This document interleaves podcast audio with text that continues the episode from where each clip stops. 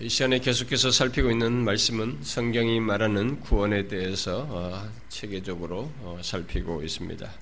지난 시간에 살핀 내용은 오늘 읽은 이 말씀 1장 4절과 7절과 14절, 아, 13절에서 아, 어, 말하고 있는 바 내용을 근거로 해가지고 하나님께서 장세전에 구원을 계획하신 것을 역사 속에서 예수 그리스도를 통해서 십자가에서 그것을 마침내 이루게 하시고 그 이루신 것 뒤로 계속되는 구원의 그 역사를 구원받을 자들에게 적용하시는 그래서 13절에 해당하는 이 적용의 역사를 어, 진행해 오셨다. 그래서 지금 2000년이 지난 우리에게까지도 그것이 적용되어지는 예수 그리스도께서 이루신 것이 우리에게 그대로 적용되어서 우리도 예수 그리스도 안에서 성취된 것의 혜택을 받아서 예수를 믿는 신자, 구원받은 신자가 되는 이런 사실을 어, 어, 요약적으로 지난 시간에 얘기를 했습니다.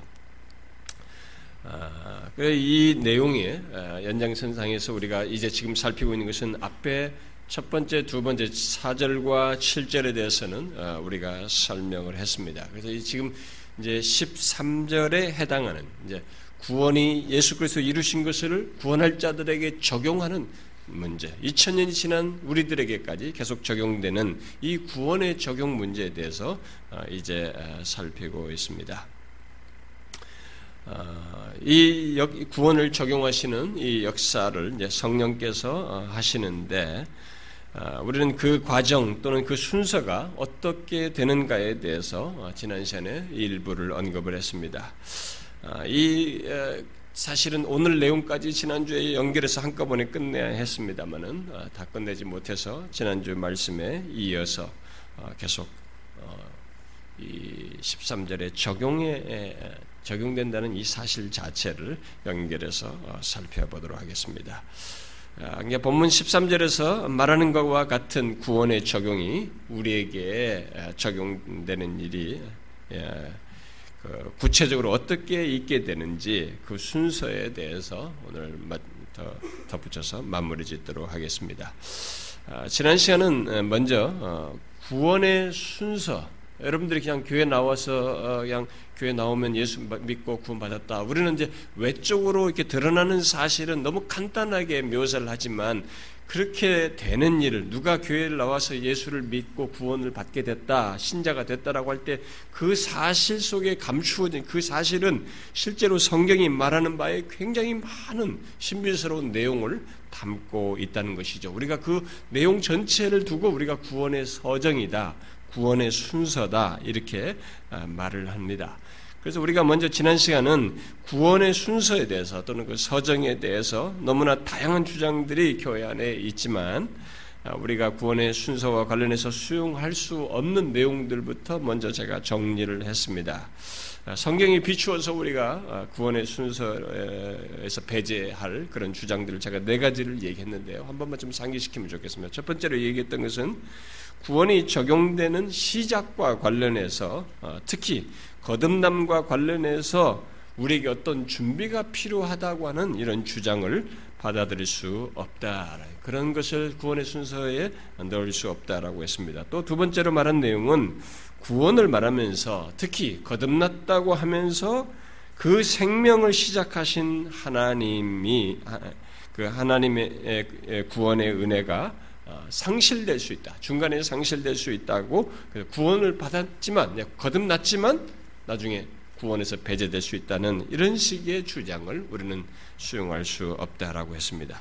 그리고 세 번째로 말한 내용은 인간의 선행 또는 신앙생활 여부에 따라서 구원이 결정되는 것으로 말하는 그런 주장을 수용할 수 없다라고 했습니다.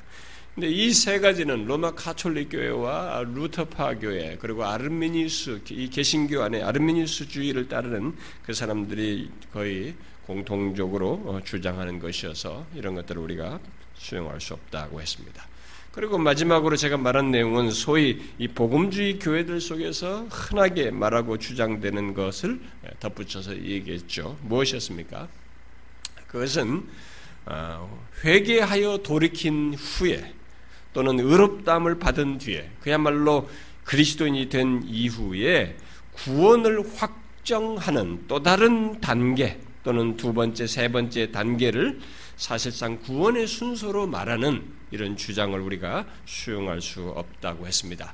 그 두 번째 단계를 어, 보통 이 완전한 성화로 말을 하거든 하든 또는 성령 세례로 말하든 이런 제2의 무엇이 있어야만이 구원을 확 정할 수 있는 것으로 말하는 것은 잘못된 성경 해석에 근거한 것이고 성경 어디에서도 그런 구원을 말하지 않고 있기 때문에 우리가 배제한다고 그랬습니다. 그러나 오늘날 교회 안에는 굉장히 성령 세례를 받아야 돼. 당시 성령 세례 안 받으면은 구원을 확실할 수가 확정할 수가 없어. 그래서 모두가 성령 세례 받아야 된다고 하면서 제2의 어떤 체험을 성령 세례로서 방언을 말하든 어떤 은사를 말하든 이런 것들을 받아야만이 구원을 받는 것으로 말하는 이런 것들은 성경에 없는 얘기라는 것이죠. 그러면 그리스도께서 이루신 구속을 우리에게 2000년에 아, 그리스도께서 구속을 십자가에서 다 이루셨는데 그것을 우리에게 적용하시는 그 일, 적용하시는 것에 있어서 소위 그 구원의 서정, 이 구원을 적용하시는 순서, 이 구원의 순서는 무엇일까? 어떤 것들을 말을 해야 할까?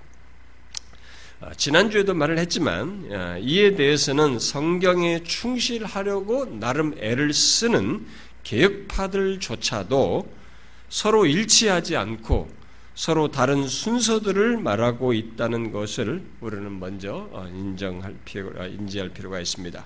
그 말은 이렇게 지금까지 성경에 연구하는 그 탁월한 사람들조차도 이 개혁파 신학자들조차도 서로 다른 주장을 하면서 일치하지 못할 정도로 구원이 우리에게 적용되는 것 그야말로 우리 안에 적용되니까 우리 안에 내 밖에서 일어난 그리스도께서 이루신 것은 객관적인 역사이지만 내 안에서 이제 그것이 소유되어지는 것은 주관적인 역사잖아요. 이런 주관적인 역사는 우리가 정확히 헤아려 말하는 것이 쉽지 않다는 것을 결국 역사가 지난 교회 역사가 증거해 준 것이라고 볼 수가 있겠습니다.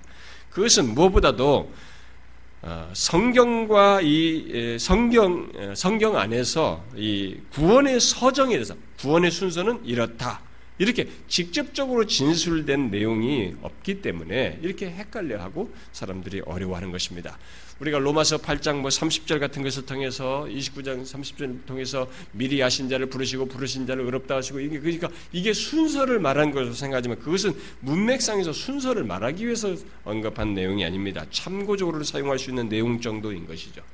따라서 우리는 종교개혁자 칼빈이 성경의 모든 진리를 오직 성경 안에서 말하려는 원칙 아래서 다시 말해서 성경이 가는 곳까지만 가고 성경이 멈추는 곳에서 멈추는 태도를 취하는 가운데서 그 사람이 좀, 좀 이렇게 그런 내용을 할 때 좀 허술한 논리를 전개를 하지만 그렇게 한 것을 오히려 우리는 높이 평가해서 따를 필요가 있습니다. 뭔가 모자라서 또 그가 소홀히 해서 그렇게 허술한 논리를 편 것은 아니에요. 성경이 말하지 않은 것에 대해서 지나친 상상을 하지 않으려고 하다 보니까 그가 그런 것에 대해서 너무 구체적인 어, 지나친 상상의 표현들과 주장을 하지 않은 것입니다. 그런데 지난 교역사를 놓고 보면 지금도 많은 사람들이 그런 잘못을 하고 있는데요. 이 칼빈의 뒤를 뒤따르는 후대의 개혁파 신학자들이 이런 자꾸 이제 이성의 도움으로 성경이 말하지 않는 부분까지 자꾸 사색을 하는 거예요. 그래서 야 칭의가 이미 저 창세전에 칭의가 일어났다 이거예요. 음? 그러면서 칭의가 뭐 몇 번, 네 번의 칭의를 주장하지 않나, 뭐 하여튼 여러 가지로 성경이 말하지 않는 부분까지 사색하여서 이 논리적인 결론을 유추하여서 다양한 주장을 하고 결국 구원의 순서에 있어서 모두가 다 다른 주장을 하는 이런 일까지 뒤에 하게 됐습니다.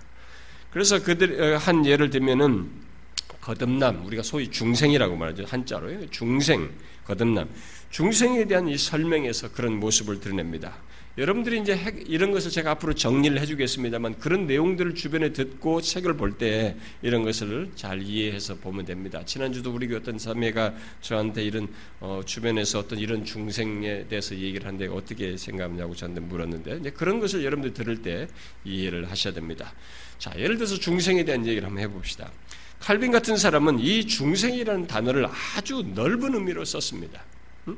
그는 중생을 어디까지 썼냐면 성화 성화되는 것, 우리가 거룩하게 변화되는 문제까지 이 중생에 포함시켜서 설명을 하기도 했어요.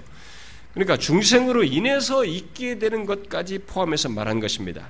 그러나 그를 뒤따르는 그 뒤에 개혁파 정통주의 신학자들은 이 중생을 주로 구원이 처음 시작하는 출생하는 것, 첫 출생의 의미로 이해해서 아주 좁은 의미로 이 단어를 썼습니다. 그러다 보니까 이제 이 단어가 많은 사람들에게 혼란을 야기했습니다. 그래서 지금 이 개혁주의를 말하는 사람들 사이에서는 중생을 넓게 말하는 사람과 이 좁은 의미로 말하는 사람 사이로 이렇게 서로 따로따로 나뉘어 있어요. 최근에는 한국 교회 안에서도 영국의 그 어, 스펄전이 목회했던 그 교회를 목회하고 있는 피터 마스터스라는 사람을 따라서 이 넓은 의미의 중생을 말하는 말하면서 소위 계속적 중생론이다. 이 사람들이 넓은 의미의 중생론을 말한 거죠. 계속적 중생론을 말하는 사람들이 있어서 논쟁을 불러일으키고 있습니다. 아, 그래서 일반적으로 계획주의 전통에 선 사람들이 이제 좁은 의미의 중생 개념을 갖고 있는 것에서 어, 갖고 있는 사람들에게는 이게 이제 다소 혼동스러운 겁니다. 교회에서 이렇게 배웠는데 이게 중생이라고 하니까 사람들이 막 헷갈려요. 그래서 이런 논쟁 속에서 사람들이 지금 이게 서로 논쟁을 하면서 네가 옳으니 내가 옳으니 이런 주장을 펴는 것 같습니다. 그래서 그런 논쟁 속에서 구원의 서정 순서에 대해서 조금씩 다른 이런 다양한 주장들을 계속 지금 가지고 있습니다. 따라서 우리는 그런 이게 소모적인 어, 수고를 하기보다 칼빈처럼 조금 논리적인 허술함이 드러난다 할지라도 성경이 말하는 구원, 그 구원을 이렇게 치우치지 않고 어, 말하려고 힘쓰면서 어, 구원을 말할 때 놓치지 말아야 할 사실, 예, 거기에 더 초점을 두면 좋겠습니다. 뭐겠어요? 구원은 그리스도의 구속의 적용이라는 것을 우리가 놓치지 않는 것입니다. 뭐예요? 구속의 적용이라는 것은 그리스도께서 십자가에서 이루신 것을 적용하는 거예요. 그러면 구원을 얘기하면 비중이 지금 어디에 있어야 됩니다. 어디에 있어야 돼요? 그리스도의 구속에 두고 여기에 비중을 둔 채 우리가 이 구원의 적용 문제를 자꾸 얘기를 하면은 그나마 우리가 덜 치우칠 수 있고 빗나갈 수 있습니다. 구원의 서정 또는 순서는 그리스도께서 이루신 구속이 나에게 주관적으로 적용되는 또는 실현되는 것이기 때문에 그런 비중을 어, 두고 어, 보려고 노력하는 게 필요하다는 것입니다. 구원의 순서는 그리스도께서 이루신 것을 나에게 주관적으로 적용되는 것을 나름 논리적으로 설명하는 것입니다. 논리적으로 해명하는 것이에요. 달리 말해서 그리스도께서 십자가에 달려 죽으시고 부활하심으로써 이루신 그 복들이 있습니다. 곧 그분 안에 있는 구원의 다양한 행복들이 우리에게 적용되는 순서를 논리적으로 해명한 것이에요. 그런데 사람들은 이 구원의 순서, 순서라는 단어인 게 원래 서정이라는 말을 쓰는데 이것은 이제 순서라는 말을 써도 상관없습니다. 근데 구원의 순서라고 하니까 이 순서를 자꾸 시간적인 순서로 생각하려고 해요. 시간적인 순서로 생각을 해서 어 이제 자꾸 이제 적용을 하다 보니까 거기서 오류가 좀 싹 트기도 합니다. 물론 우리의 경험, 구원을 내가 받는 데 있어서 내 안에서 일어나는 이 경험과 경험의 차원에서 볼 때 그것을 내가 확인하는 차원에서 보면 그런 시간적인 성격의 의미가 일부 담겨져 있어요. 그러나 구원의 순서는 시간적인 순서를 지금 말하는 것이 아닙니다. 구원의 순서에서 말하는 모든 내용들, 우리가 뭐 부르심, 중생, 회심, 뭐 칭의, 성화 등 이런 모든 구원의 적용의 역사는 논리적으로 해명을 해보는 것입니다. 그리스도께서 이루신 것이 어떤 사람에게 주어졌을 때 그게 뭐냐라는 걸 설명을 해보니까 어마어마한 성경의 묘사가 있다. 이거예요. 많은 묘사. 그것을 논리적으로 설명을 하는 것입니다. 여러분도 알다시피 어떤 사람은 믿는 부모 밑에서 태어나가지고 소위 모태신앙이라고 하잖아요. 태어나서 구원의 순서에서 말하는 내용, 예를 들어서 뭐 부르심과 중생과 회심 이런 것들을 점진적으로 경험하죠. 경, 경험할 수 있습니다. 경험하게 됩니다. 그리고 또 어떤 사람은 그런 것들을 단번에 경험해요. 이 구원에 대해서 말하는 이런 내용들을 한 번에 경험하기도 하지 않습니까? 그럼에도 많은 사람들이 구원의 순서를 자꾸 시간적인 순서로 이해해서 자신과 자기 자신에 대해서도 그렇고 다른 사람들의 신앙을 이 사람이 지금 어디까지 왔지? 이것은 있고 저것은 없고 아, 이렇게 하면서 어, 어디까지 이르게 됐느냐 안 됐느냐 이걸 가지고 판단을 하는 잘못을 범합니다. 그러나 그것은 바르지도 않고 오히려 오류를 만들 수 있어요. 위험하게 수도 있습니다. 구원의 순서는 여러분들 이제 이렇게 생각을 해야 됩니다. 바로 예수 믿는 자에게 일어나는 구원의 다양한 측면, 구원의 다양한 측면으로 이해를 하세요. 뭘 얘기든 중생을 얘기든 성화를 얘기든 칭의를 얘기든 이것은 믿는 자에게 일어나는 구원의 다양한 측면이다 이렇게 생각을 해야 됩니다. 그것은 마치 어, 성경이 구원을 말하면서 어떤 경우는 중생으로 말을 하고 또 어떤 경우는 회심, 회개하여 믿는 것으로 말을 하고 어떤 경우는 의롭다 않는 것으로 말하는 것과 같이 그렇게 다양한 측면으로 구원을 말한다고 생각하면 됩니다. 그야말로 예수 믿는 자에게 발생한 구원의 다양한 측면들의 내용들인 것이죠. 그런데 하나님께서 구원을 적용하실 때 여러분들이 지금 구원이 예수를 믿는다는 사람들은 다 구원이 적용돼서인 겁니다. 2000년 전에 죽으신 예수께서 이루신 것이 여러분들이 적용됐기 때문에 이 자리에 온 거예요. 그렇지 않고는 이 자리에 올 수가 없습니다. 여러분들이 예수를 아니 예수 예자도 싫었던 사람이 예수를 나의 구주로 믿는다. 이건 적용돼서 있는 것입니다. 근데 이 적용된 이 사실을 우리가 지금 논리적으로 설명해 보는 겁니다. 근데 이것을 설명을 해야만이 사실 구원의 모든 것에 대해서 흔들림이 없고 굳건해지고 또 풍요로워지기 때문에 성경이 말하는 바를 우리가 지금 설명을 하는 것입니다. 아, 근데 하나님께서 구원을 적용하실 때 여러분도 알다시피 모든 사람에게 획일적으로 하지 않고 바울에게 하신 거예요. 바울은 담에색으로 달려가는데 갑자기 만나서 이렇게 예수님께서 나타나셔서 갑작스럽게 하셨잖아요. 이 바울에게 하신 것처럼 할 수도 있고 또 십자가에 달려 죽은 강도가 그 자리에 죽기 직전에 예수님이 거기서 회심하게 됐습니다. 이 강도에게 하신 것처럼 할 수도 있고 또 소위 모태신앙이라고 할 수 있는 디모데에게 한 것처럼 할 수 있습니다.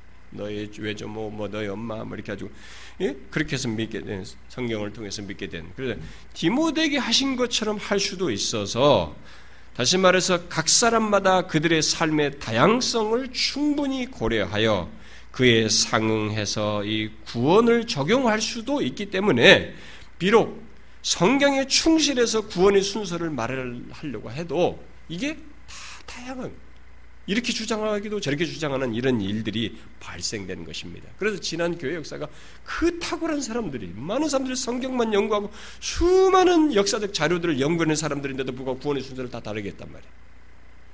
이런 바울 케이스나 강도 케이스나 디모데 케이스나 그들 안에서 이게 주관적으로 일어난 이것을 하나님께서 그들의 삶의 다양성 속에서 드러내고 있기 때문에 그것을 해명하려다 보니 일치된 답을 놓기가 어려웠던 것입니다. 그래서 만일 이 구원의 순서를 시간적인 순서라면 설명하기가 정말 쉬울 수 있어요. 쉬울 수 있습니다. 특히 어떤 경험이 있느냐를 따짐으로써 한결 쉽게 말할 수도 있습니다. 그런데 삶의 다양성 속에서 성경이 말하는 구원에 대한 내용들을 곧 구원의 그 적용에 대해서 논리적으로 해명하려고 하니까 각자에게 주관적으로 적용되는 내용들인데 그런 다양한 삶의 다양성이 있는데 그걸 해명하려다 보니까 일치가 안 되고 다양한 주장들을 할 수밖에 없었던 것입니다. 자, 그러면 어떤 사람들은 이제 질문을 하죠. 아, 그런 거 뭐하러 합니까? 그냥 예수 믿으면 되죠. 그러니까 어떤 사람들은 신령하다고 생각해 그런 것을요. 그냥 믿으면 되는 거지. 목사님 너무 따지는 거 아닙니까? 무슨 뭐 교수입니까? 우리가 신학생입니까? 이게 그렇게 생각해. 이렇게 생각하는 그러니까 무지하니까 신천지에게 다 밥이 되는 겁니다. 신천지는 성경을 가지고 나름 논리를 편 것입니다. 그래서 탁탁탁 되니까 다 넘어가게 돼요. 문선명이한테도 다 넘어갔습니다. 옛날에. 박태선은 넘어가고. 모든 이단들이 여호와 증인들이 탁탁탁 논리를 가지고 오니까 다 넘어가네요. 그들은 다 뭡니까? 구원에 대한 논리체계를 가지고 덤빈 것입니다. 그러니까 사람들이 자신들이 게으르고 무지한 것이 죄인 줄을 몰라요. 아, 그렇게 알 필요 뭐 있느냐 이렇게 생각하는 것입니다. 성경이 이것을 말하고 있습니다. 그래서 우리는 이걸 꼭 말해야 되느냐 이렇게 말할지 모르지만 아닙니다. 우리는 알아야 돼요. 역사 속에서 사람들은 구원의 순서를 자기 마음대로 말함으로 인해서 더 큰 혼란을 야기시켰고 구원을 인간 중심적으로 말하는 잘못을 범하였고 결국 복음 전도에서도 혼란이 있게 되었고 많은 미혹하는 이단들에 의해서 미혹을 당했습니다. 결국 성경의 근거에서 정리된 순서를 가짐으로써 우리가 이제 그런 내용들을 이해를 함으로써 균형 있는 신앙생활을 그나마 할 수 있는 것입니다. 단지 우리는 구원의 순서를 생각할 때 그 모든 내용을 그러니까 제가 지금 앞에서 말한 대로예요. 그리스도와 연합 속에서 갖게 되는 것들이기 때문에 그 모든 내용들이 무엇을 말하든 회심을 말하든 중생을 말하든 성화를 말하든 그 모든 내용들이 분리할 수 없는 것으로 성령의 주도적인 역사에 의해서 그것을 갖게 된다고 하는 것을 먼저 기억해야 합니다. 이것을 분리되는 것으로 생각하면 안 되는 것입니다. 그리고 구원 순서에서 말하는 내용들을 내용들은 이 각각이 분리되지 않은 채 모두 구원을 말한다는 것을 꼭 기억해야 됩니다. 뭘 말해도 그게 다 구원이에요. 말하자면 중생도 그리스도와의 연합 속에서 갖는 구원의 한 측면이고 회심도 그리스도와 연합 속에서 갖는 구원의 한 측면이며 칭의, 성화, 양자됨, 견인과 그리고 마침내 영화롭게 되는 것까지 다 그리스도와 연합 속에서 갖는 구원의 측면들인 것입니다. 이런 사실을 바빙크는 구원이 수반하는 모든 축복들은 택함 받은 자들에게 동시에 부여되는 것이다. 라고 말했습니다. 그리고 덧붙였습니다. 이 축복들은 구별될 수는 있어도 분리될 수 없는 마치 믿음, 소망, 사랑처럼 깨어질 수 없는 세 가지 줄을 이루고 있다라고 말했습니다. 그렇습니다.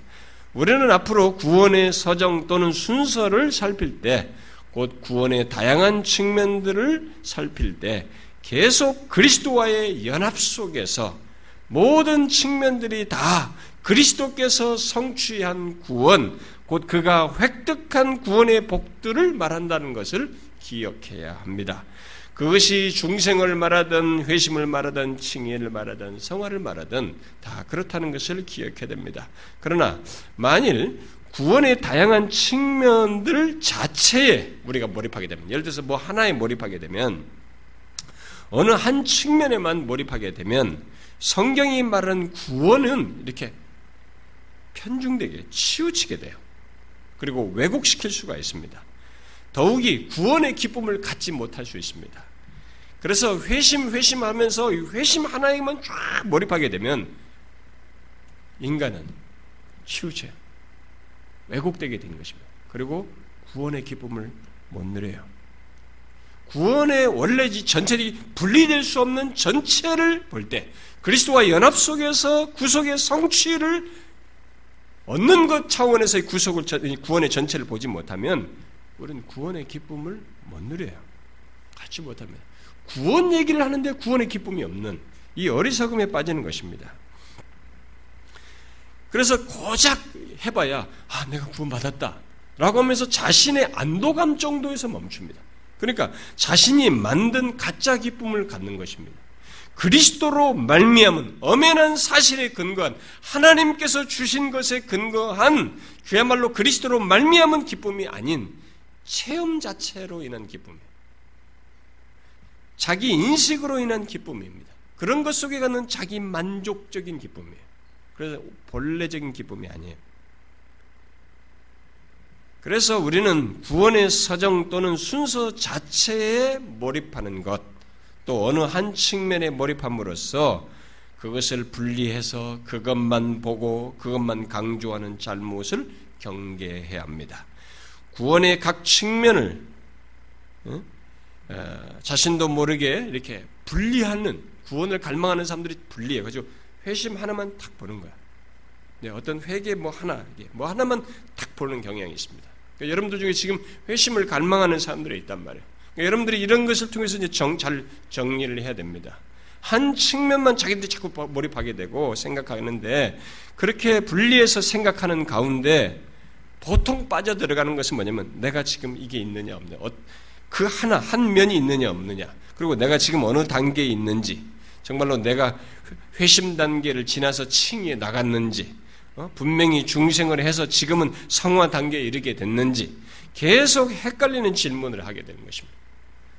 그래서 그런 잘못된 질문과 함께 주관적인 경험과 구원의 어떤 한 측면을 통해서 구원을 이해하고 판단하는 그런 잘못을 범하게 되는 것입니다. 우리의 구원의 모든 측면들은 다 먼저 그리스도께서 십자가와 부활로 말미암아서 이루신 것이어서 구원의 기쁨을 불러 일으킵니다. 사실 구원의 기쁨이 없는 그러니까 앞에와 연결을 안 시키면 이 구원의 기쁨도 우리가 제대로 왜곡된 식으로 갖게 되거나 제대로 못 갖는 것입니다.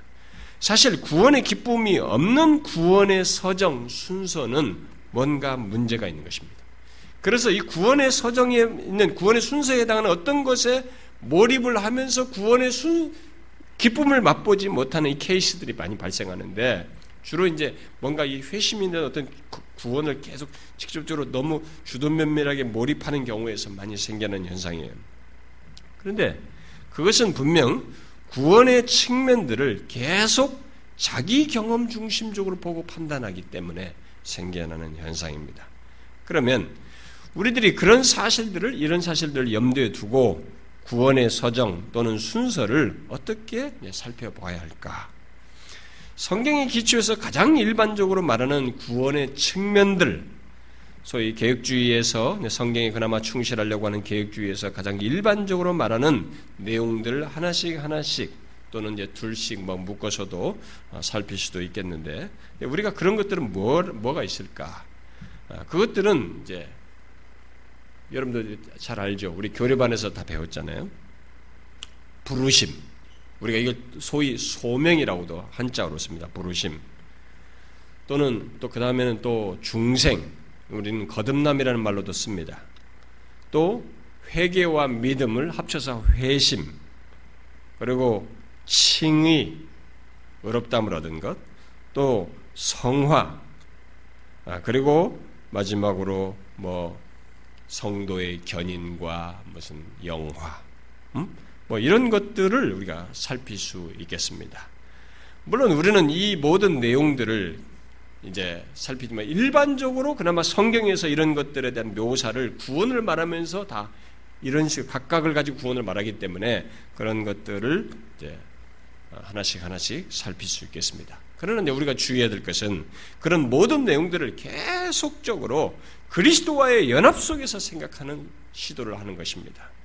어떤 사람들은 예수 그리스도를 믿고 난 뒤에 곧 회심 이후에 자신이 그리스도와 연합되어 있다는 것을 뒤에 이제 깨닫는 것 때문에 경험적으로 깨닫는 것 때문에 어떤 신학자들은 그리스도와 연합을 회심 이후에 구원의 서정 순서로 놔요. 네, 그런 사람들이 많이 있습니다. 있는데 어, 뭐 얼마든지 그렇게 설명을 할 수 있습니다. 왜냐하면 경험적으로 우리가 회심하기 전에는 뭐가 있는지 어떻게 알아요? 뭐 하나님이 나를 했다는 걸 뭘 압니까? 무슨 일이 선행적으로 있었지만 그게 뭐 어떻게 아냔 말이에요. 그러니까 회심하고 나니까 이제 그게 알고 자각도 되고 이게 경험적으로 뭔가 그렇구나. 내가 그런 상태에 있구나. 그런 관계 속에 있구나라는 걸 깨닫게 되니까 그래서 이 뒤에 그 그리스도와 연합을 누린다. 경험적으로 누린다는 차원에서 그 순서에다 놓습니다. 뭐 그렇게 말할 수도 있겠습니다. 얼마든지. 아, 이제 경험적인 차원에서만 말한다면 뭐 그렇게 어, 얼마든지 말할 수도 있겠어요. 어, 그러나 어, 이미 우리가 살핀 대로 그리스도와의 연합은 구원의 모든 측면들을 갖게 하는 틀이고 끈과도 같은 것이어서 그렇게 작게 말할 수 있는 것이 아니고 그 경험적인 차원에서 확인할 수 있는 정도의 그것이 아니고 그렇게 전체와 연결된 연합 속에서 구원의 모든 것이 있는 것이어서 우리는 구원의 모든 내용들을 그리스도와 연합 속에서 또 연합 연, 어, 연합 그리스도와 연합과 연관지어서 어, 계속 보도록 해야 합니다. 따라서 우리들이 앞으로 구원의 여러 측면들을 살피게 될 때 계속해서 그 모든 내용들을 십자가와 부활을 통해서 구원을 성취하신 그리스도와의 연합 속에서 보려고 합니다. 해야 됩니다. 뭘 얘기하든 그 모든 구원의 내용 앞에서 제가 뭐 회개 무슨 뭐 회심 뭐 중생 이런 거 다 얘기했죠. 그런 거 앞으로 살필 때 그런 것들을 계속 우리의 구원을 성취하신 그리스도와의 연합 속에서 있는 것으로 생각해야 합니다. 그리할 때에 우리는 자신의 경험에 함몰되어서 구원을 판단하는 잘못에 빠지지 않을 수 있어요. 균형을 가질 수 있습니다.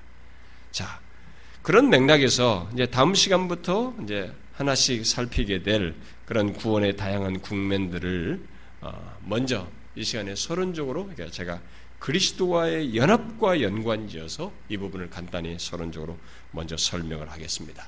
이 구원의 다양한 국면들로서 말한 이 모든 것들이 그리스도의 연합과 어떤 연관성을 어떻게 가지고 있는지를 먼저 간단하게 정리를 오늘은 하고 다음 시간부터 하나씩 하나씩 이제 좀 더 상세하게 살펴보도록 하겠습니다. 자, 먼저 하나님께서 음, 우리를 부르십니다. 음? 예수 어떤 사람이 예수를 믿으려면 구원이 이제 적용되려면 그 사람이 불러야 되잖아요. 하나님께서 예, 와야 되잖아요. 하나님께서 우리를 부르시어요.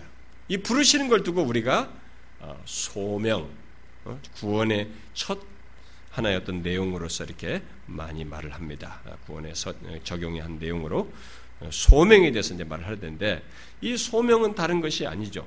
바로 그리스도와 연합된 자를 성령께서 부르시는 것입니다. 아무나 부르는 것은 아니에요. 그래서 바울이 로마서 8장에서 미리 정하신 그들을 또한 부르시고 이렇게 말했습니다. 그러니까 부르시는 자들이 미리 정한 자들을 부르는 거예요. 근데 미리 정한 자가 누구입니까? 우리가 읽었습니다만 에베소 1장 4절에서 말하는 자들이죠. 그 누구예요? 그리스도 안에서 택하여 예정된 사람들입니다. 그리스도 안에서 택한 자들이에요. 그리스도 안에서 택하였다는 것은 결국 그리스도와 연합된 자를 말하는 것입니다. 그러므로 부르심은 그리스도 안에서 택한 자, 곧 연합한 자를 부르시는 것이에요. 그런 연관성을 가지고 있습니다. 그 일을 성령께서 하시는 것이죠. 그 성령 하나님께서 그리스도께서 십자가와 부활을 통해서 이루신 것을 우리에게 말씀하심으로써 부르시는 것입니다. 여러분들은 다 그 부르심 속에 그 콜링에 부름 받아서 여기 온 거예요. 그런데 여러분도 알다시피 예수 그리스도를 전하여 전하면서 이제 예수를 믿으라고 이렇게 그게 이제 콜링의 부르심이란 말이에요. 근데 이렇게 복음을 전하면서 예수를 믿으라고 한다고 해서 모든 사람이 예수 믿는 건 아니잖아요. 다 아니죠. 흔히 우리들이 그래서 부르심은 이 또는 소명을 둘로 나누어서 말을 하는 것입니다. 좀 더 상세한 내용들은 나중에 뒤로 하고 흔히 우리가 말하는 것이 뭡니까? 둘로 나누어서 말할 때. 하나는 여러분 교리반도 배우고 교회에서 우리 성경 공부 신학의 책에도 배우고 다 배우잖아요. 어떻게 말해요? 예? 아, 좀 크게 말해 보세요. 응? 그래 외적 부르심, 내적 부르심 뭐 이렇게 말합니다. 뭐 효과적인 부르심이라는 단어도 있는데 자 쉬운 말로 외적 부르심, 내적 부르심 이렇게 말하죠. 외적 부르심이 뭡니까? 예수 그리스도의 복음을 지금 제가 예수를 믿으라고 말한 저 같은 사람이 말을 하게 될 때 저 같은 사람에 의해서 말한 거예요. 여러분들이 여러분의 아내나 남편에게 자식들에게 예수를 믿으라고 복음을 말하는 것이죠. 이런 그리스도의 복음을 예수 믿고 구원을 얻으라는 하나님의 말씀을 귀로 듣는 것이죠. 외적으로 듣는 것입니다. 이런 외적인 부르심은 복음을 듣는 모든 사람들에게 다 주어집니다. 그러니까 우리 한국 교회에 굉장히 많은 사람들이 복음을 들었을 겁니다. 교회 안 나오는 사람들도 다 많이 들었을 겁니다. 아, 지금 사람들의 여론조사를 하니까 옛날에 어, 교회를 떠난 사람들 이제 이 사람들이 이제 뭐 어떤 종교도 갖지 않은 사람들을 이렇게 조사를 해보니까 그들 중에 이전에 종교를 가져본 적이 있느냐 이 질문에 가장 많은 퍼센테지가 교회랍니다. 그러니까 이전에 교회를 많이 다녀봤는데 지금 교회도 안 가고 다른 것도 안 간다는 것입니다. 근데 캐톨릭이나 불교도 있는데 그런 사람보다 더 많은 비율이 교회를 다녀봤다는 것입니다. 자, 어떤 식으로 어렸을 때 이렇게 많은 사람들이 이런 외적인 부르심을 다 받은 것이죠. 그런데 어떻게 됩니까? 그들이 다 예수 믿습니까? 아니죠. 부르심의 반응 이들이 하는가라고 했을 때 모두가 부르심에 반응하지는 않습니다. 설사 여기까지 교회당까지 왔어도 남편에 의해서 왔던 아내에 의해서 왔던 부모에 의해서 왔던 교회당까지 와도 진실로 예수 그리스도를 믿기까지 부르심에 반응하는 사람은 그 가운데 일부인 것입니다. 우리는 그 일부의 사람들, 곧 외적인 부르심을 듣고 반응하게 된 사람들을 내적인 부르심을 받은 사람이다 라고 말하는 것입니다. 효과적인 부르심을 받은 사람이라고도 말을 하죠. 그것은 결국 성령 하나님께서 그리스도와 연합된 자를 부르신 것으로서 구원으로 나오게 된 것이죠. 구원으로 나오도록 하시는 것입니다.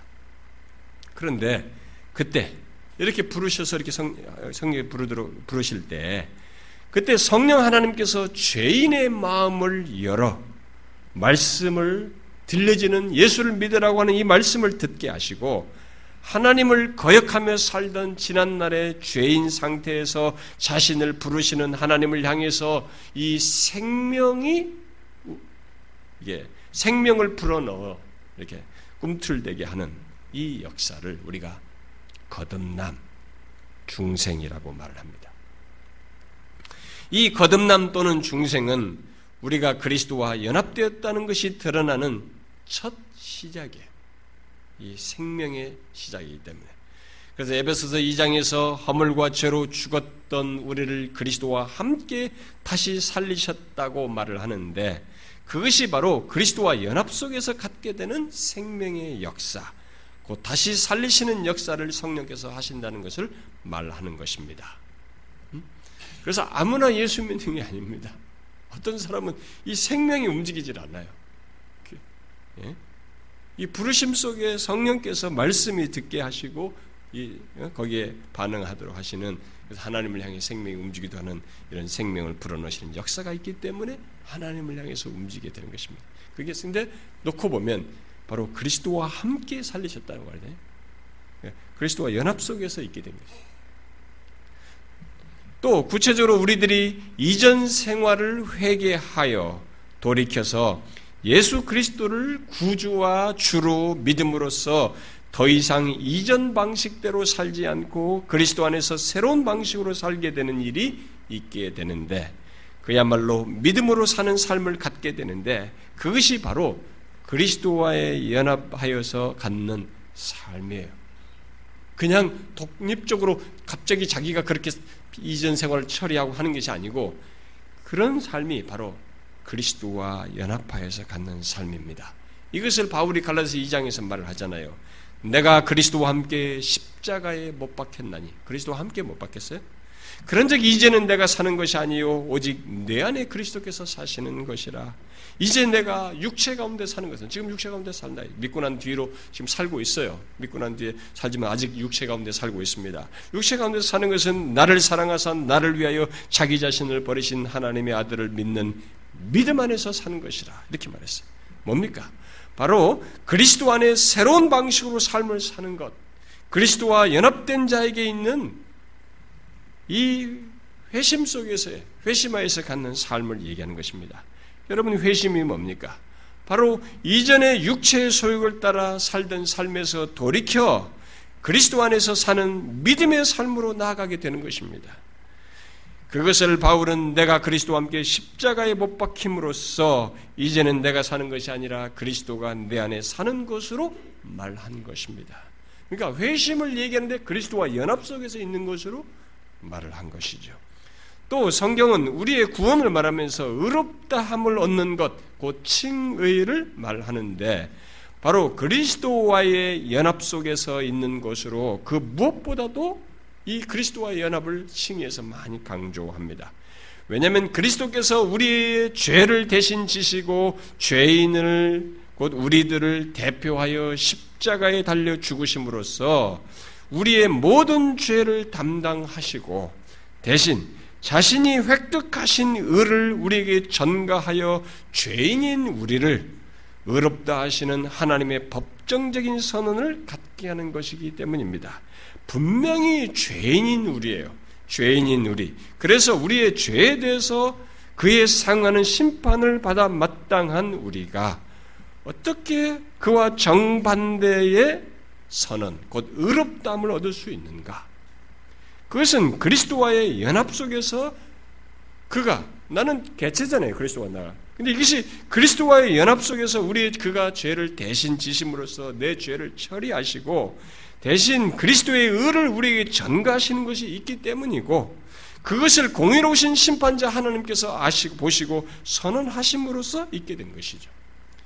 이 사실을 바울은 고린도전후서 5장에서 다음과 같이 말을 한 것입니다. 하나님이 죄를 알지도 못한 일을 우리를 대신하여 죄를 삼으신 것은 우리로 하여금 그 안에서 하나님의 의가 되게 하려 하십니다. 죄를 알지도 못하신 분이 우리를 대신해서 죄를 이렇게 삼으셨다. 그런데 바울은 그 같은 일이 이런 의롭다함을 얻는 이런 일이 그저 객관적인 것으로 옛날에 어떤 그리스도와 함께해서 객관적인 것으로 끝나지 않고 자신이 그런 사실을 믿음으로 이런 놀라운 은혜를 믿음으로 그리스도 안에서 발견하게 돼. 자기 자신도 그것을 알고 발견하게 됐다는 사실을 고백을 합니다. 빌립보 3장에서 이렇게 고백하죠.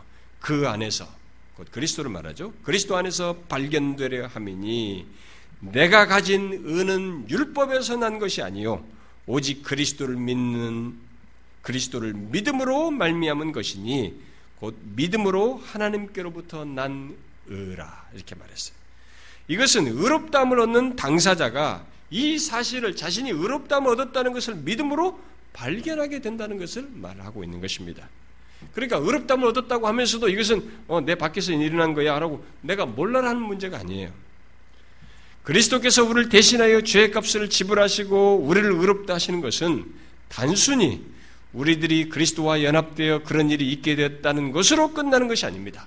바울처럼 내가 그리스도와 함께 죽고 다시 살아난 사람이라고 하는 것. 그야말로 그리스도와의 연합 속에서 의롭다함을 얻은 자라고 하는 것을 자기 자신도 발견하게 된다는 것입니다. 우리는 앞으로 상세하게 살필 때 이 문제 제기를 하겠습니다만 여러분도 자기 자신들을 보셔야 됩니다. 자신이 의롭다함을 얻었다는 것을 자기 자신도 발견하는 것이죠. 발견해야 되는 것이죠. 그 말은 그리스도 안에서 의롭다함을 얻은 자는 이렇게 바울처럼 더 이상 자신을 자기 자신 안에서 발견하지 않는다는 것입니다. 자기 자신을 그리스도 안에서 발견한다는 것입니다. 그래서 이 의롭다함을 얻은 것이 어마어마한 내용이에요. 어?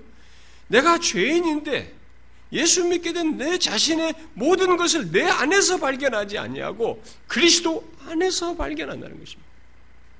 바울이 그걸 발견한 것이죠. 그리스도 안에서 죄인인 내가 의롭다함을 얻은 자신으로서 이렇게 보는 것이죠. 그렇게 발견했던 것입니다. 이게 그리스도와 연합 속에서 있게 된 거예요. 또 우리들이 구원을 말하면서 지속적으로 구원을 이루는 것, 곧 성화를 말하는데 그것 또한 그리스도와 연합 속에서 있는 것임을 성경이 말합니다. 그러니까 어떤 한 사람이 아니 죄인이 거룩을 말할 수 있다는 것은 있는 것은 또 거룩하게 변화되어 가는 것을 말할 수 있는 것은 죄인된 자의 타고난 어떤 능력이나 성품이나 노력의 근거에서 말하지 않고 또 말할 수도 없고 오직 예수 그리스도 곧 우리와 연합된 그리스도의 거룩 때문에 거룩을 말할 수가 있고 바로 그 때문에 우리가 거룩하게 되는 것도 가능하다는 것이 성경이 말하는 것입니다. 이 세상에 태어난 어떤 사람이 거룩하게 된다. 그 사람은 죽었다 깨어나도 자생적으로 되지 않습니다. 그리스도와의 연합 속에서 있게 되는 것이에요. 그 그리스도와 연합 속에서 얻게 된 구원의 내용 속에서 가능한 것입니다. 세상에서 말하는 조금 도덕적으로 나아진 것은 성경이 말한 거룩과 상관이 없어요. 가능치가 않습니다. 이 사실을 고린도전서 1장에서 말하고 있죠.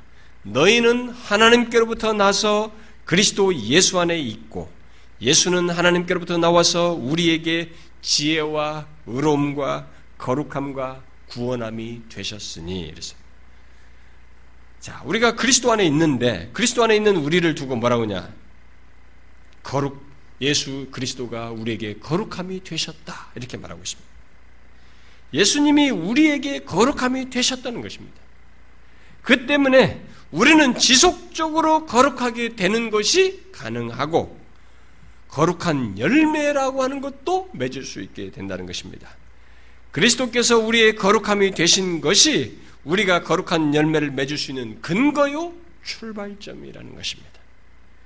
그래서 예수를 믿게 된 신자, 진짜 이 사람이 구원받은 자는 감출 수가 없어요. 반드시 거기에 상한 실체를 갖게 되어 있는 것입니다. 실제로 예수님께서 그랬잖아요. 요한복음 15장에서 포도나무 비유를 통해서 밝히 말씀하셨어요. 나는 포도나무고 너희는 가지니 그가 내 안에 내가 그 안에 거하면 사람이 열매를 많이 맺나니 나를 떠나서는 너희가 아무것도 할 수 없다. 열매를 맺, 연합된 관계 속에서 열매를 맺는 것이 성화의 열매를 맺는 것이. 에베소 4장에서 말하는 바대로 머리 대신 그리스도와 연합된 지체들은 연합되어 있는 지체된 사람들은 그의 모든 생명의 근원이 이 지체들의 모든 생명의 근원이 어디로부터 오냐? 머리 대신 그리스도로부터 나와서 소위 믿음의 삶을 살고 몸 안에서 자라나게 된다는 사실을 말합니다. 이런 것이 있는 거죠. 그래서 공동체 안에서 그리스도의 몸 안에서 성장하는 것이 이게 구원받은 증거예요. 구원의 역사인 것입니다. 그리스도와 연합 속에서 있는 생명의 표현이에요. 이것이 있으니까 싫고 저것이 싫어서 싫고 이게 아닌 것입니다. 그건 생명의 표현이 아니에요. 이렇게 구원을 이루는 성화의 삶, 곧 우리의 거룩한 삶 또한 그리스도와의 연합 속에서 있는 것이라고 하는 것을 성경이 말하고 있습니다. 더 나아가서 그리스도와 연합한 자는 비록 이 땅에 많은 시련을 겪고 고난을 당한다 할지라도 그 가운데서 인내하며 끝까지 보존되는 삶을 경험한다는 것입니다. 그러니까 모든 시련과 고난 속에서도 끝까지 보존되는 일이 있는 것은 그가 바로 그리스도와 연합되었기 때문이라는 것입니다. 이 사실을 로마 카톨릭이나 루터파나 아르미니스자들이 부정을 하고 중, 부정하면서 중생한 자라 할지라도 중간에 상실될 수 있다. 보존되지 않는다. 이렇게 말을 합니다만 성경은 그것을 부정합니다. 성경은 구원을 말할 때 그 안에는 그리스도와의 연합 속에서 곧 그리스도 안에서 끝까지 보존된다는 사실을 분명히 말하고 있습니다. 그 사실을 예수님께서 말씀하셨죠? 내 양은 내 음성을 들으며 나는 그들을 알며 그들은 나를 따르느니라. 내가 그들에게 영생을 주노니 영원히 멸망하지 아니할 것이요. 또 그들은 내 그들을 내 손에서 빼앗을 자가 없느니라. 그들을 주신 내 아버지는 만물보다 크심에 아무도 아버지 손에서 빼앗을 수 없느니라. 또 바울도 로마서 8장에서 말했죠. 누가 우리를 그리스도의 사랑에서 끊으리오라고 한 뒤에 그가 덧붙인 내용들이 뭡니까? 환란이나 곤고나 박해나 기근이나 적신이나 위험이나 하지. 여러분 신자가 아니면 칼이 들어오면 떠나버려요. 그 지켜지지가 않습니다. 기근, 죽고 사는 문제, 먹고 사는 문제들 거기서 신앙을 지킬 수가 없습니다. 환란, 박해 못 지켜져요. 근데 이런 것들도 끊을 수 없다라고 하면서 그렇게 다양한 시련과 고난이 있다 할지라도 그것들이 그리스도와의 연합된 관계 속에 있는 우리를 끊을 수 없다라고 말을 하는 것입니다. 그래서, 바울은 덧붙이기를 내가 확신하노니 사망이나 생명이나 천사들이나 권세자들이나 현재일이나 장래일이나 능력이나 높음이나 기품이나 아무 피조물이라도 그야말로 우리 우리가 이 세상에 존재하면서 눈에 보이는 존재, 눈에 보이지 않는 존재 모든 걸 총망라해서 우리 안팎에서 우리 안팎으로 영향을 줄 수 있는 그 모든 것 그런 그것이 어떤 대상이든 우리의 삶의 환경 속에서 보고 경험하는 것이든 심지어 죽음조차도 우리를 우리 주 그리스도 예수 안에 있는 하나님의 사랑에서 끊을 수 없다 이렇게 말했습니다. 어떻게 이런 일이 가능합니까? 아니 어떻게 이런 일이 가능해요? 이 관계 구원의 그 구원의 끝을 계속 이뤄나가면서 보존되는 일이 어떻게 가능합니까? 이런 놀라운 구원의 여정이 가능할 수 있는 것은 우리들이 그리스도 안에 있기 때문이요. 그리스도와 연합되어 있기 때문인 것입니다. 그래서 이런 견인을 얘기해도 다 연합과 연결되어 있는 것이죠. 우리가 살면서 그 어떤 것도 하나님의 사랑에서 끊을 수 없는 것을 경험하는 경험하게 될 수 경험하게 되는데 신자들은 그것이 뭐 극심한 시련이든 너무 힘들 지친 어떤 환경과 순간을 경험하든 또는 죽음의 기운을 맛보는 것이든 또는 많은 위험과 질병과 공고함을 경험하는 것이든지 그 가운데서 우리들이 여전히 그리스도 안에 있는 것을 확인하고 경험할 수 있는 것은 우리들이 그리스도와 연합되어 있기 때문입니다. 그래서 우리들이 보존되는 것입니다. 우리의 어떤 여부 때문이 아닌 것이죠. 그리스도께서 십자가에서 우리와 함께 죽고 산바된 그런 연합돼서 우리를 위해서 구원을 성취한 구속을 성취한 이 그 내용의 근거가 있기 때문에 끝까지 보존되는 것입니다. 그리고 마침내 우리는 그것을 넘어서서 그리스도와 연합한 자는 그리스도께서 부활을 통해서 이루신 것을 얻게 될 것입니다. 곧 육체적인 부활과 함께 영화롭게 됨으로써 우리의 구원이 완성되는 것을 경험하게 될 것입니다. 그러니까 예수 믿는 우리들의 육체가 장차 부활하게 될 터인데 그것은 바로 우리들이 그리스도와 연합되어 있기 때문에 죽고 산바되고 그가 부활하신 것처럼 우리도 부활하는 그 연합된 속에서 갖는 그 결과물이에요. 축복인 것입니다. 그래서 고린도서 15장에서 그 사실을 말하잖아요. 아담 안에서 모든 사람이 죽은 것 같이 그리스도 안에서 모든 사람이 삶을 얻으리라. 그리고 나서 뒤에서 그 얻는다는 그 삶이 무엇인지를 덧붙이지 않습니까? 죽은 자의 부활도 그와 같으니 썩을 것으로 심고 썩지 아니할 것으로 다시 살아나며 욕된 것으로 살고 심고 영광스러운 것으로 다시 살아나며 약한 것으로 심고 강한 것으로 다시 살아나며 육의 몸으로 심고 신령한 몸으로 다시 살아나나니 이 같은 몸의 부활을 바울이 골로새 3장에서 말하는 바대로 그리스도와 함께 영광 중에 나타나는 결국 영화롭게 되는 그런 일이 그리스도와 연합 속에서 궁극적으로 있게 되는 것입니다. 바로 우리의 생명이신 그리스도께서 나타나실 그때 너희도 그와 함께 영광 중에 나타나리라. 구원의 마지막 국면이 이것입니다. 바로 우리들이 그리스도와 함께 영광 중에 나타나는 것, 영화롭게 되는 것이 연합 속에서 있게 되는 우리의 마지막 결론이에요. 지금까지 제가 말한 이 내용들이 다 뭡니까? 우리가 소위 구원의 서정, 순서에서 말하는 구원의 다양한 국면들, 측면들입니다. 근데 그게 다 무엇과 연관되어 있어요? 그리스도와의 연합 속에서 있는 것들입니다. 우리는 이 사실을 계속 놓치면 안 됩니다.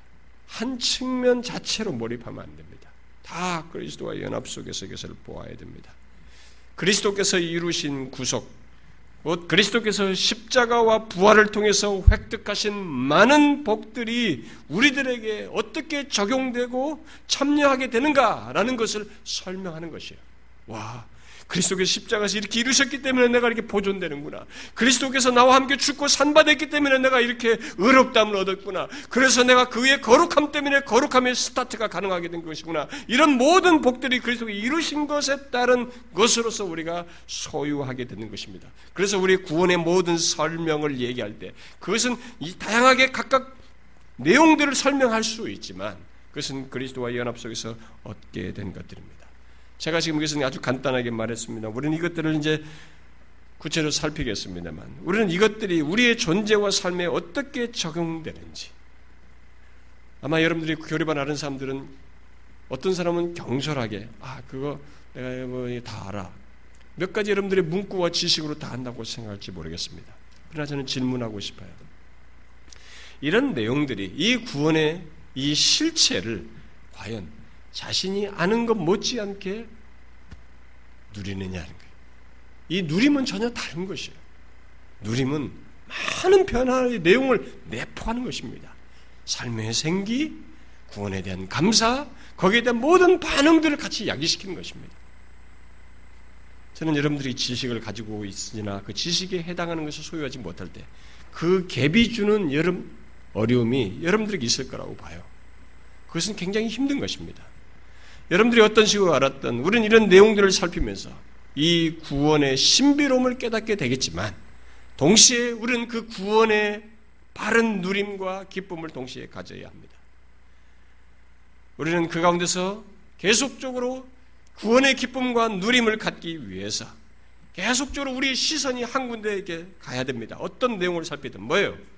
우리의 구원의 중심에 계신 예수 그리스도를 보아야 합니다. 우리의 구원이 필요한 모든 것을 이루시고 획득하신 예수 그리스도를 본으로써 구원의 생기, 구원의 감사, 구원의 기쁨을 가져야 하는 것입니다. 구원을 얻고자 하는 자는 이미 구, 구원을 얻고자 하는 자나 구원을 이미 받은 자나 이 맥락에서는 똑같습니다. 구원을 얻고자 하는 사람은 바로 예수 그리스도를 바라봄으로써 죄에서 돌이켜서 구원을 얻게 될 것이고 이미 구원을 받은 자는 바로 그 예수 그리스도 안에서 자신의 존재와 삶의 가치를 보기 때문에 자신은 자연스럽게 감사하게 될 것입니다. 무엇인가 하나님을 향해서 우러나온 반응을 갖게 될 것입니다. 아니, 그의 은혜와 영광을 찬미하고 싶은 욕구를 갖게 되겠죠. 그리고 그 무엇보다도 그는 자신의 신앙과 삶의 중심에 계신 예수 그리스도를 봄으로써 흔들릴 때, 감정적으로 흔들릴 때, 현실에 흔들릴 때, 곤고와 시련과 무엇이 있다 할지라도 중심을 잡게 될 것입니다. 그리스도로 말미암은 수많은 복들을 여러분 보셔야 됩니다. 여러분들이 지금부터 이 얘기할 때 구원의 모든 내용들은 그리스도로 말미암은 복들을 여러분들에게 전달되어서 받고 있다는 것을 아셔야 합니다. 예수를 믿어서 구원을 받으셨습니까? 여러분은 지금 이 사실을 자신의 구원의 중심에 계신 그리스도 그가 이루신 것으로 말미암은 복들이라는 것을 알고 있습니까? 지금 여러분들이 부르심이라고 하는 복을 받았고 중생이라는 복을 받았고 그 칭이라고 하는 복을 그리스도께 이루신 복을 받아서 이 자리에 있게 됐고 하나님을 아버지라 부르며 이 연합된 관계를 갖고 있다는 것을 알고 있습니까? 예수 믿는 사람들이 너무나 수동적이고 이렇게 물질적이고 현상적인 차원에서 자신의 구원과 복을 이해하기 때문에 이게 하찮아 보여요. 일상의 작은 감정적인 위로 차원에서 구원의 가치나 복을 이해하려고 하지만 이미 자신이 예수 그리스도를 믿어 이 자리에 있게 되었다면 자신의 중심에 예수 그리스도가 계신 것이고 그가 십자가 이루신 복을 소유해서 있는 것입니다. 그가 이루신 복을 소유하지 않았다면 여러분들은 이 자리에 있을 수가 없어요. 제가 전하는 말을 이해할 수가 없습니다. 이것을 아멘으로 받아들일 수가 없어요. 이런 내용의 감동을 받을 수가 없는 것입니다. 그것은 그리스도께서 이루신 복을 성령께서 여러분들에게 2000년이 지났지만 우리에게 적용해서 갖게 하셨기 때문에 우리가 그것을 알게 되는 것입니다. 그러므로 그리스도로 말미암은 수많은 복을 여러분들이 받고 받았고 사실상 그 실체들을 앞으로도 더 선명하게 보게 되겠습니다만 소유하게 된 것 이것을 보셔야 합니다. 그리고 그것 안에서 여러분 자신, 여러분과 저의 존재와 삶의 가치를 보아야 되고 행동의 비중도 거기에 따라서 달라져야 하는 것입니다. 그래서 정상적인 신자라면 자기 자신을 보면서 자신의 무엇과 자신의 체험이나 자신의 선함이나 수고나 봉사 등 그런 것으로 신앙생활을 하지 않고 또 자신의 존재를 평가하지 않고 뭐예요? 자신의 운명을 완전히 바꾼 자신의 존재를 완전히 새롭게 하신 예수 그리스도 그분 안에서 자신을 보게 될 것입니다. 그분 안에서 자신을 발견하게 될 것입니다. 그리고 그분이 이루신 그 복을 소유했다는 그 그리스도께서 십자가 이루신 복 안에서 그것을 얻은 자로서 자기 자신을 보게 될 것이요. 그리고 더 얻게 될 자기 자신을 보게 될 것입니다. 어떻습니까? 지금 자신의 존재와, 삶의 중심에 계신 예수 그리스도를 보십니까? 이해를 잘 하셔야 됩니다. 억지로 제가 여러분들 시키는 게 아닙니다. 여러분들이 정녕 예수 그리스도를 믿었으면 여러분들이 이 자리에 있기까지는 여러분의 존재의 중심에 예수 그리스도가 계시기 때문에 있게 된 거예요. 여전히 그가 그의 십자가에 이른 복을 주고 있기 때문에 주셨기 때문에 있는 것입니다. 그래서 우리의 존재와 삶의 중심에 정령 예수 그리스도가 계신 것입니다. 그래서 우리의 평가를 어떻게 해야 되는가? 나라는 존재에 대한 판단을 어떻게 해야 될 것인가? 나의 행동을 가지고 판단하는 것이 아닙니다. 비록 그것으로 인해서 우리가 회개하고 하나님 앞에 다른 문제가 있다 할지라도 우리의 존재에 대한 평가는 예수 그리스도와의 관계 속에서 우리를 평가하는 것입니다. 내 중심에 계신 예수 그리스도 안에서 자신을 발견하면서 자신의 가치를 보는 것이에요. 이 세상에서는 하찮게 보일 수 있으나 그리스도를 믿게 되었습니까? 그런 그리스도께서 이루신 것을 성령께서 가져오셨어요. 부르셨고 생명을 주셨고 회심케 하고 의롭다 하셨고 이 하나님의 것들을 그리스도가 이루신 복을 우리에게 주어서 이 자리에 있게 된 것입니다. 그런 존재로 있는 것입니다. 예수 믿는 신자는 그런 특권과 복과 지위를 가지고 있는 것이. 그런 구원을 그리스도 안에서 여러분들이 발견하셔야 됩니다. 사랑하는 지체 여러분, 제가 이런 것들을 더 주도 면밀하게 그럴듯한 논리와 좋은 설명과 표현으로 여러분들에게 설명을 못해서 아쉽습니다. 이해를 잘 하셔야 됩니다. 그리스도께서 분명히 십자가 부활로 이루신 실체가 있습니다. 이것이 구원의 근거요 모든 것입니다. 그것을 성령께서 2000년 지난 우리에게 그 복을 가져왔습니다. 가져와서 그것을 소유했기 때문에 여러분들은 예수 믿는 자로 이 자리에 있을 수 있어요. 그것을 소유하지 않은 사람이면 예수 그리스도를 구주로 믿지 못하며 하나님을 향하여 반응하지 못합니다. 생명의 발화를 못해요. 공동체의 지체 속에서의 성장을 못하게 되어 있습니다. 그러니 자신의 존재에 대한 평가를 달리 하십시오. 어떻게 요 그리스도 안에서 하셔야 됩니다. 제가 제 자신을 보면 절망합니다. 여러분들이 그것에 서 이해하지 못하시겠습니다만, 아니 목사인데 뭐 그러지 않을지 모르지만, 저는 정말로 제 자신 안에서는 절망합니다. 최근에도 제가 기도하다가 절망했어요. 제가 갑자기 기도하다가 제 손이 쫙 얼굴 가리면서 착 소름을 끼쳤습니다. 왜냐하면 지난날에 어떤 죄악이 저를 탁 내를 치는 겁니다. 목사가 아니었으면 그렇게 충격도 덜 받을지 모르겠어요. 근데 그것이 탁 내리칠 때 제 자신이 너무 위축되는 것입니다. 여러분, 그것 자체를 가지고 저를 평가할 수 있겠어요, 이제? 그것은 하나님 앞에서 회개했던 내용들이에요. 내 어렸을 때 도둑질했다. 돈을 훔쳤습니다. 10원짜리 몇 개 훔친. 아, 그게 뇌를 때리는 것입니다. 그 상황과 장면이 저를 아주 그냥 괴롭히는 것입니다. 근데 그 어른들이 다 봤음에도 불구하고 참아준 거예요, 저를. 제가 도둑질하는 거. 그것이 그러니까 수치스럽게 다가오는 거예요. 근데 그것으로 저를 평가하겠습니까? 아닙니다.